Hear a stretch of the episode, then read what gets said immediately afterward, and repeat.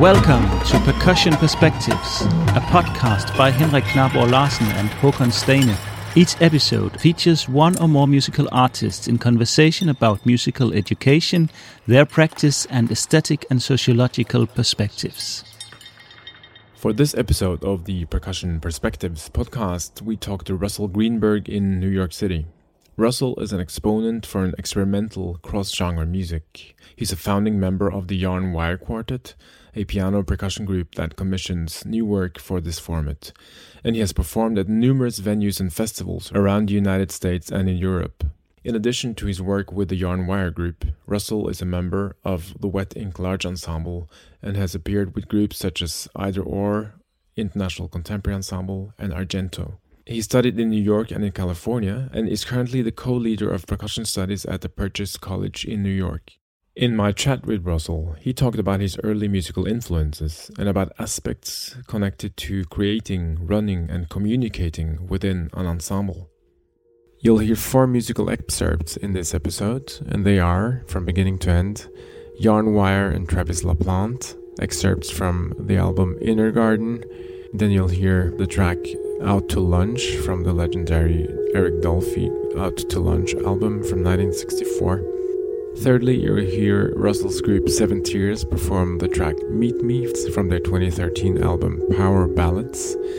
And lastly, you'll hear an excerpt from George Crumb's Music for a Summer Evening, performed by the wonderful Yarn Wire.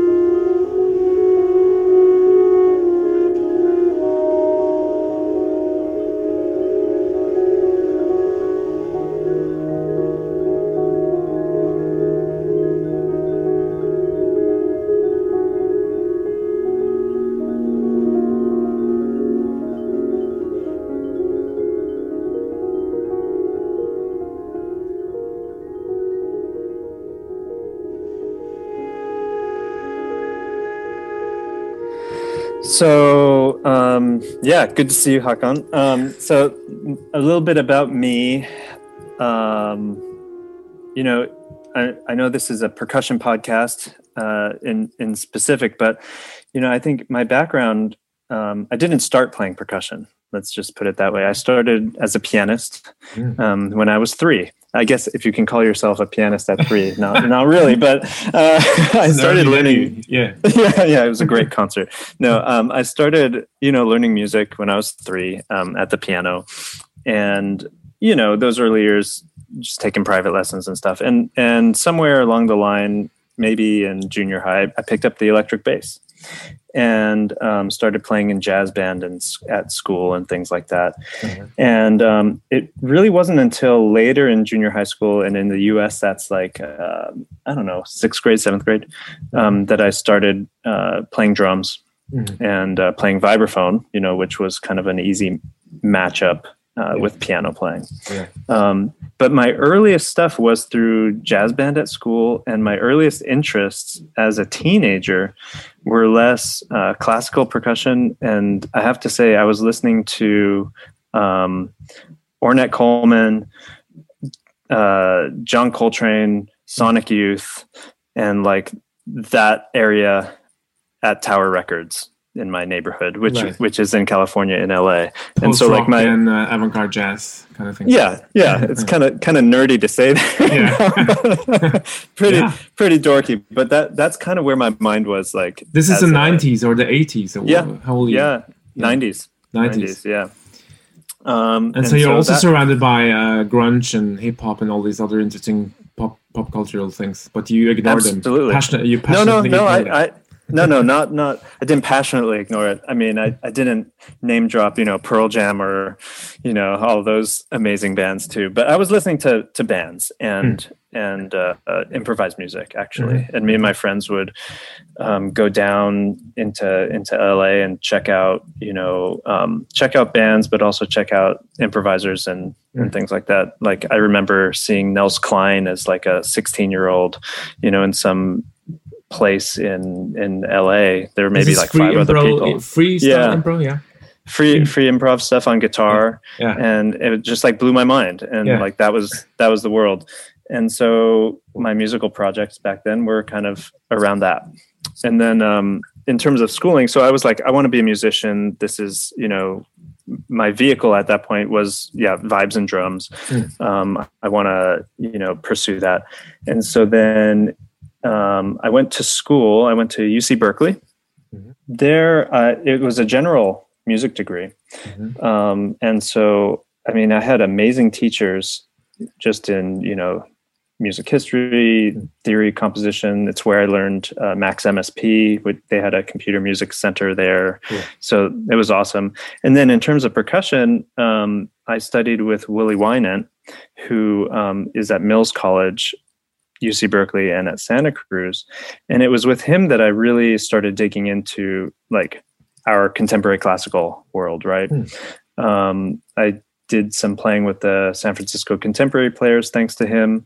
Um, and just like he really like exploded my whole viewpoint. Um, Cool. after What were Cal? the what were the first things that kind of blew your mind in, in this genre, the contemporary genre? It's again pretty nerdy, but like, you know, Xenakis was blowing my mind and Steve Reich was blowing my mind. So like, that's what we did. What pieces? And- what pieces? uh Rebonds, which I just told you I was just teaching Yeah. another you know student, um, and with with uh, the Reich, you know, uh, marimba phase, clapping music, Mm. um, a lot of the duo stuff. Mm. Um, but that was kind of like you know, and at at Berkeley, even though I was an undergraduate, there were a lot of composers there. Mm. Like the grad students. Mm. And so from very early on, I would work with them Mm. on new stuff and i think like i see that like as what kind of started everything that i'm into now like friends like aaron einbond meifang lin um, they were all there Mm. like and so we became lifelong friends and, and that kind of started there Mm. then after that um, i talked to you know percussionists in the area and conductors and they had recommended stony brook university um, out east. And so i went there to study with Ray DesRoches um, for my master's um, and then he retired and eduardo leandro came. And so i did my master's and, and doctorate in new york. And once you come here you can't leave. So i'm stuck here in new york now. And this is how long ago now? Fifteen Ooh, years, I moved twenty out years. to new york. I moved out to new york in 2002 Right, twenty years coming. yeah, Yeah. almost Wow. 20 years yeah And so you build up a career as a chamber musician, basically, and solo as chamber musician. do you think that has anything to do with your kind of band background, though? I feel that's uh, very much for me like I'm a band guy. totally and Yeah. and you know I, I don't think about it too much but you know thinking back on my history yeah it's totally about playing with other people i love just- playing solo solo Yeah. things too i mean it's it's fun but actually just like i get so much from other people Yeah, um and but not too many of them. Like uh, uh, Not too many, Kind of, yeah. yeah. Uh, you know, like qu- four or five Yeah, yeah totally. and also the do-it-yourself aspect that you have to do every part of the production chain. Like learn so totally and yeah, and that that that's the way it is from you know improvised music to like i've played in a bunch of rock bands Yeah. and like that that working ethos of like okay i have to sound good both on my instrument but also like through the speakers i have to know how Yeah. to produce sound electronically i have to you know i have to know these things and i can't like um, rely on on just my technique or the acoustic instrument because yeah. that's not the only thing. It's like yeah. all of these things have been brewing for so long. So that was kind of parallel to you, this interest for electronics and uh, also things uh, that weren't related to um, the practice room, say. Totally, and and I think that actually there it's related to being an audience member, um, yeah. and and listening not from above, but but from the view not mm. the viewpoint i guess so mm-hmm. um, listening from the the viewpoint of a yeah. of someone who's being affected by the music because yeah. i think when it comes down to it like i've always been interested in like why like why do music you know right. it's because it's affecting and it's like yeah. powerful and, and this so you, i think a lot about this uh, at the moment like how much are we subconsciously affected by listening so much to produced music And also right. in our generation growing up with rock and and all that like and also the earphone thing so the concert experience is one thing but we we still belong to the, gener- the generation who bought a lot of records and uh, yeah. kind of oh. listening to really produced music so uh, and how records. this has influenced your work also with the kind of uh, acoustic realm like with yarn wire for instance you you sound very yeah you sound like a good production right yeah I, I think about that a lot because there's like two aspects to it to what I do and what you know what Yarnwire does too. It's like you know you have to be able to perform live, and the energy that you produce when you're performing live is like so visceral to an audience. They can see you doing a gesture, they can see you moving, and and they have the sound coming to them. But on on a recording, they don't have those visual cues, and so you know, I mean, recorded music pop music from the 60s 70s has always done this but classical music hasn't necessarily i feel like. Yeah. It's like in order to get that vibe in order to get that impact put a compressor on it. Yeah. or you know you know limit the thing and do some do some stuff. We have to use recording if anyone's going to be interested in it like to to amplify like how it would be if they saw us live you exactly. Know? i couldn't agree more. I think. Yeah totally totally agree but then it also kind of like loops back in on the on the concert stage because when we do have electronics mixing with acoustics we have to then think like okay like is my acoustic sound thin right. you know or is it too overwhelming or, or how do we yeah. mix the acoustic and the electronic yeah. you know and and it's a cool feedback loop I, I, you probably agree on this, but I think the, the, work in the studio or uh, in the home studio, or whatever, learns you so much about so much more about sound than just playing a, a kind of acoustic interpretation in a given space. Totally. Yeah. so totally you just agree. learn so much about listening, really.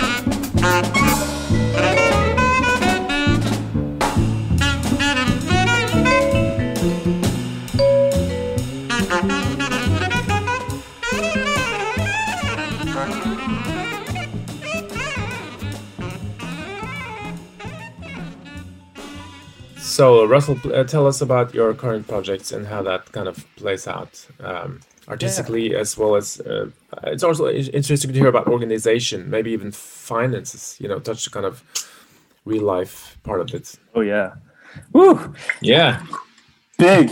Okay, so um, I would say my main project, um, artistically, but also financially, uh, would be Yarn Wire, uh, the two piano, two percussion quartet.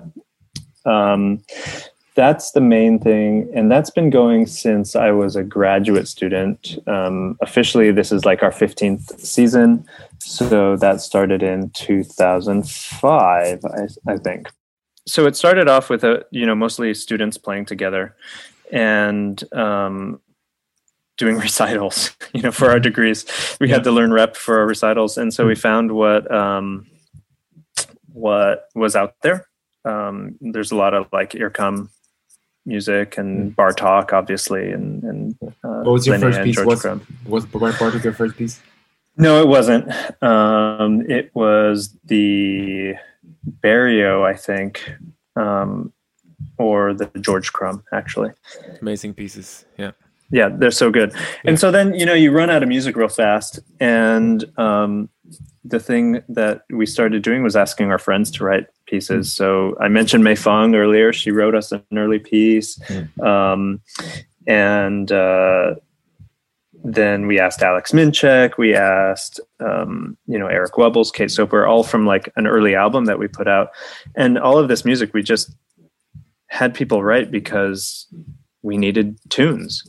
Yeah. And like um, a friend of ours, uh, David Franzen, you yeah. know, who I met when we met at Darmstadt long, long time ago. 2008, um, yeah. Yeah, 2008. Uh, asked him for a piece, and he happened to be in New York, which I yeah. didn't even know, and bam, so that happened. So it all happened because of friends, mm. you know. Mm. Um, it changed over time. You know, uh, our first pianist, he got a job and went to um, Notre Dame. He's like, I can't do it anymore. Cool. And then second pianist, he was ready to move on. Um, you know, and do different things. And that was always shocking and and challenging, mm. um, but it helped us grow. Mm. You know, and there's always the potential for changes in the future. Life happens. Right. You know, like 15 years ago, I was in a very different place personally than yeah. than I am now. You know, meaning and, your and, colleague Ian is still the original member with you. That's right, and Laura, yeah. Laura actually. And Laura. Okay. So yeah, there's three of us. Yeah, Amazing. and um, but you know, now a bunch of us have families and uh, other responsibilities and so like the way we were able to make music as students um, isn't the way we're able to make it now right. and i feel really lucky that we're able to have grown in this way you know mm-hmm. uh, to support each other both mm-hmm. financially but also artistically and so yeah. that's it's really special you know but um, one thing that time has shown it's that you know things might change mm. and that they can change. And you know the thing about any band is you have to always be in conversation. Right. Um, how would you describe that, that, sort of process typical uh, uh, so you're saying that uh, all of you have less time in your hands. Uh, does it mean more a more critical kind of filtering before going into a project? What does it mean like in practical terms that's a great question yeah it is way more way more uh, way more filtering. It's like we, I think we we choose the projects we want to do, and we're kind of in charge of them. Um, and so there needs to be an infrastructure behind it, you know, uh, financially and logistically.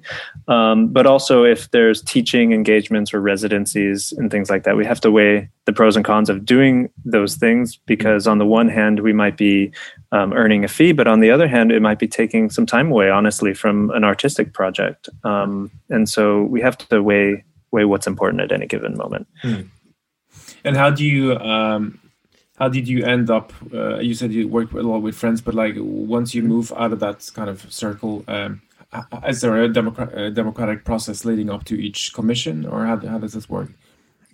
I think like on on everyone has the ability to veto something if they don't really like something. Um, we have that ability, but um, we also all feel really able to bring in ideas, mm. um, and so it's just always suggestions. Um, and you know figuring out what the opportunities might be mm-hmm. i would say in the last like three years we're starting to take on fewer things so that we could do longer pieces and kind of stretch out. Mm. Whereas when we were just starting out, we would try and do a lot, a lot, a lot.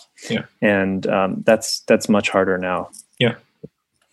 Um, what kind of climate do you have like when discussing artistic oh, things man. within a rehearsal? Uh, how how what what did you learn from those fifteen years?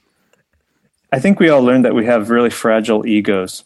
Um, it's like the, the the truest thing because like um, early on, you know, I mean, each of us as musicians, especially percussionists, you know, when you're listening to other people play time, um, you know, we have very specific thoughts and we hear very specific things. Um, I think we've been able to develop a way of speaking to each other that is no longer um, not that it ever was, but it's not accusatory, mm. um, and it's like accepting of the fact that everyone plays differently and uh, works differently. So like getting rid of the ego like if laura looks up at me if i play a note in a specific place this is laura the pianist if she looks up at me with like a quizzical look i would say maybe 10 years ago i'd be i'd be like what what's the matter you know and like yeah. be upset yeah. you know like shoot her some kind of some kind of look and and if i'm really being honest after those rehearsals when stuff like that would happen and of course i would give her looks too um, we would have to talk about it mm. and i would say hey laura you know i was getting really like a, i was getting a bad vibe mm. she's like oh really huh i was just looking and so we learned that everyone starts misreading people's cues sometimes because mm. everyone is a little concerned about themselves too much. Right. And so um, over time, we figured out ways of talking to each other that, you know, we could suggest things. We could say, hey, you know, I felt that this was slowing down, you know, mm. because in reality, when when there's no leader, when there's no conductor, and you're dealing with just chamber musicians. Yeah. Really, what you hear is your perception. Yeah. Um, and so I think framing it in that way, even though secretly I knew I was right. Um, no, but you, you have know, all like, those hours with the metronome. that's right. No, but you know, it. Yeah. I was mostly wrong. You know, so like everything is your personal perception, and so yeah. if we can frame things in those terms, then then it works out. Because if Laura says, "Hey, I think things are slowing down. If she says that, what am I going to say? Am I going to say no? Mm. Like she's feeling that thing. I can't deny her that. And right. so I, I have to take her at her word. And so we say, okay, cool. Mm. Let's try it again. Yeah. Because even if I didn't experience that, I have to acknowledge that someone was. And so there's something to be worked on there. Right. And even, you know, even if nothing happened, literally playing another piece of music again is a good thing to do in rehearsal. right, right, yeah. so and, you're and, never losing out. And would you say that you kind of uh, have uh, complementary roles within the group, whether that's discussed or not? Like, do you have do you fill out each other in certain ways? One is a thinker, one is more pragmatic. I, you know, I've never thought of things that way, but I think, yeah, that's probably how things work out. Mm-hmm. Um, I think, yeah, and that might be, you know, one of the things that has helped us evolve over time is like mm. uh, these different strengths and stuff yeah. like that. Mm-hmm. Yeah, for sure. How do you solve practical things in a city like New York uh, in terms mm-hmm. of rehearsal space, instruments, transporting things? I don't know if you go to um, you have a university gig or whatever gig you have. Mm-hmm. Do you have a backline firm or do you bring your stuff because you have so many special things? Yeah. yeah, that's such a tricky question. I mean, I know the answer to it. I'm saying it's tricky because um, the answer to this kind of sheds a light on what I imagine is our like specific cultural and musical life in the United States and mm-hmm. and some of the problems with it. Mm-hmm. So if you're a student at university, you have access to things, right? And depending on where you go, there's a supportive community um, for new music. But once you get out of school, really the places that new music is thriving is in the major cities uh, la chicago new york a handful of maybe other places. But those would be the three main cities where i could say maybe you could make a living freelancing or whatever right? Mm. maybe. Um, and so once you're out of school the issue of gear does does come up. And um, so i own all my gear ex- with the exception of large things, which Yarnwire was able to get because of uh, private foundations. So in the U.S., we have a lot of private funding, Hmm. and I put private in uh, quotation marks because it's or no, a lot. I put a lot in quotation Hmm. marks. This is not that much, um, and we have very little state uh, or national funding um, compared to other places. We Yeah. do receive city funding, we receive state funding and national funding, but as a portion of of what we are bringing in, it's not enough to run the ensemble Would you have to apply for uh, on a yearly basis or? every year. Yeah, Yeah, big application process. that's right. Actually, our state one now is a three year renewable, so we're lucky in that way. Mhm. But um, you know, it's just a little piece piece of everything. Yeah. Um, and so in school is when I bought most of my gear. Um, and so now in my studio, I have like a lot of gear. I don't have a marimba Mm. right now, and so that's a big, you know, question mark. Of course, I'm no longer playing that marimba repertoire that I was playing as a student. So, Yeah. um, for Yarn Wire, we were able to access some funding to buy some baby grand pianos. Okay, uh, so you have two foundation. in your in yours. Yeah. Oh, that's yeah, and that's uh, thanks to actually a a Swiss foundation. Wow. Um, yeah, so that they helped out. Thank you very much. Um, and but yeah, so like in terms of gear, it's it's it's a huge amount of overhead. I think about um, other ensembles like a string quartet or whatever. Mm, yeah, Obviously, their instruments are so expensive. Don't Yeah. get don't get me wrong. sure. Um, but in terms of space, we are paying rent every month. Yeah. Um, in New York, we are we pay for our gear, so we have a lot of overhead for for Mm. this group. And there's not many full time new music ensembles, I would say, because you know the cost of living in New York is so high. Yeah. So I don't know if that answers a lot of it, but like in terms of space, um, we found our current space be- because I was traveling between an art studio and my apartment uh, 15 years ago. Mm. And I saw a sign on this big industrial building in Bushwick that said lofts for rent or space for rent. Mm. And I was like, okay, I'll call it. And I called. Mm. And the guy was there. He said, Are you nearby? I said, Yes. And I showed up. He showed me a space. I and I said, We'll take it. Mm. And that's how it happened. So and our space is in Bushwick, Ridgewood, New York, which now you could not find a space for for Yeah.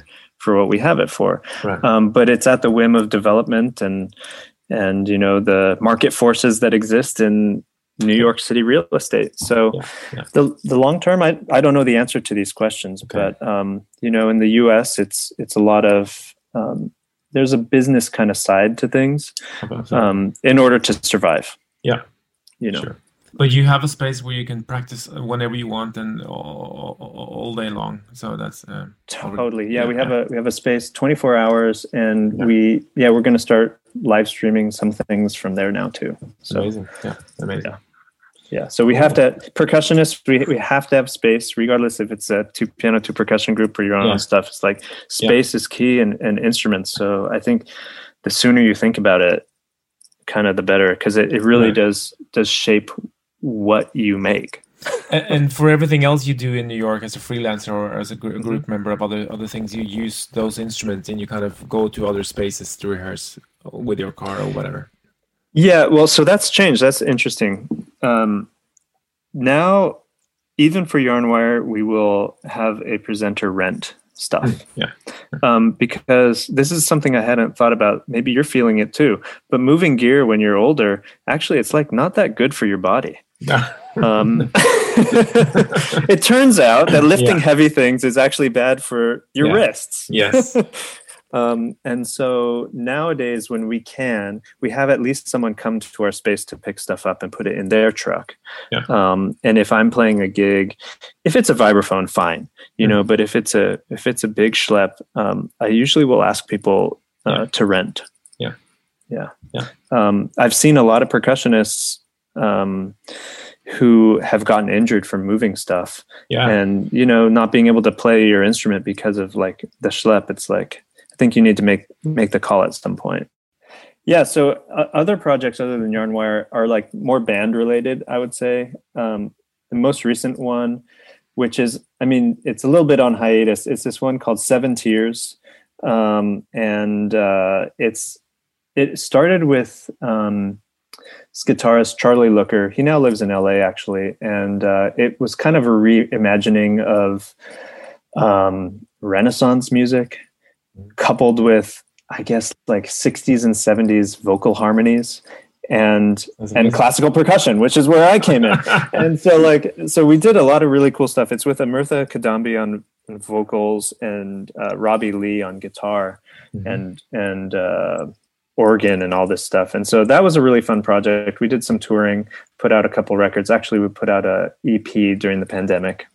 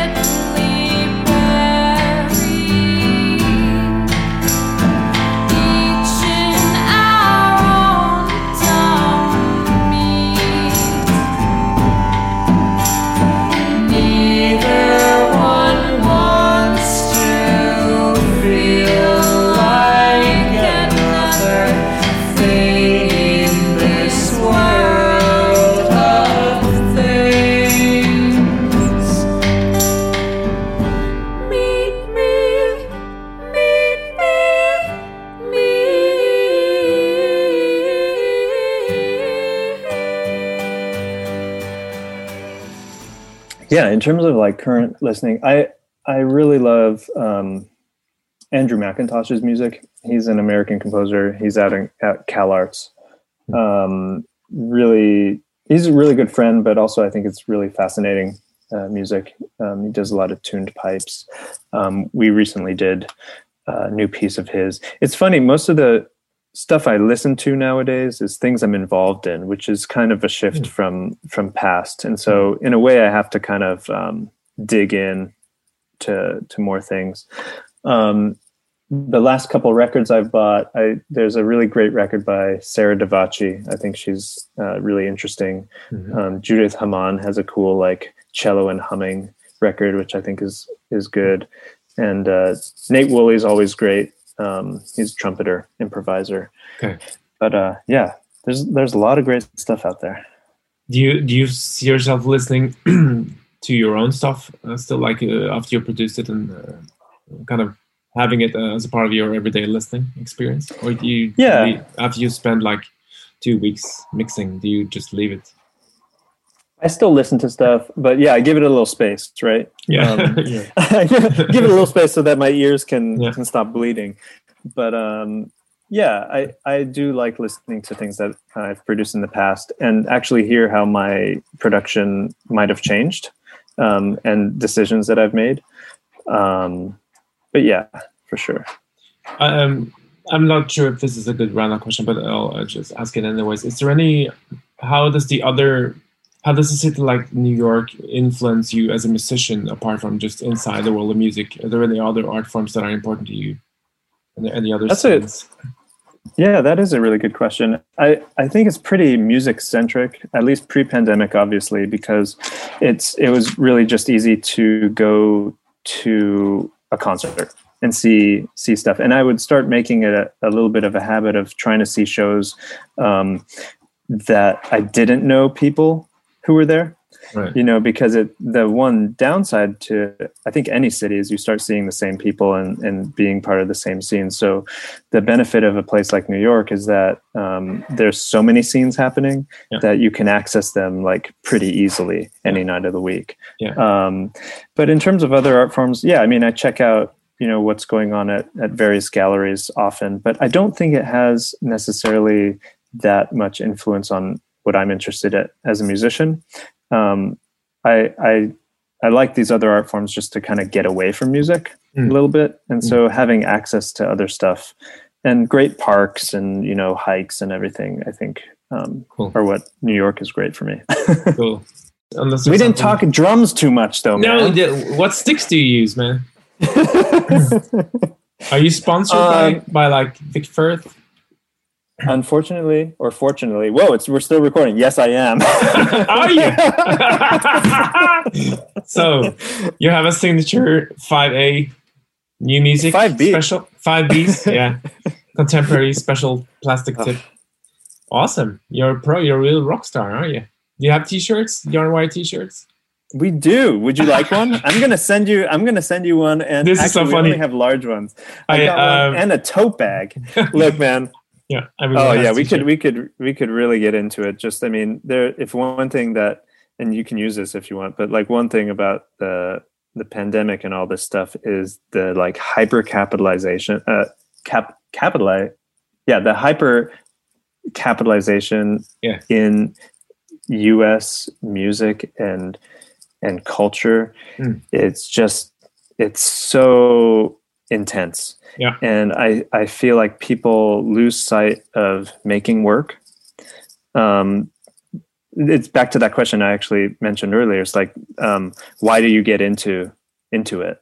You know, and if if if we lose sight of that, it's it's actually not worth it. I don't think. Mm. Um, at least for me personally, Mm. you know, the stakes are not that you know dire. You know, right. but um, making work is and so i think it, that has to really come first. And and for me i feel like all these mechanisms we're talking about rent and you know student loans and like getting grants and all that stuff they're actually just means to being able to make work. Yeah. because there's no other way here.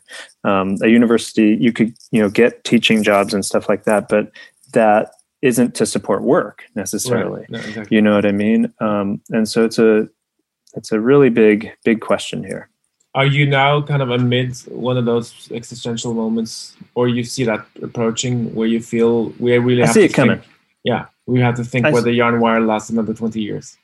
Absolutely. I, I would love for it to last another 20 years. That's like my dream. And that's actually kind of kind of a project, you know, is Yeah. how do you how do you do this? I was talking with I think it's Thomas Fichter, you know, from uh, he had, runs a festival here, but also with Musikfabrik. Mm. Um, and we were talking about uh, new music ensembles in the US. And, you know, there's not many here that are very active who have members above 40, 42 Right, that's a critical age, isn't it?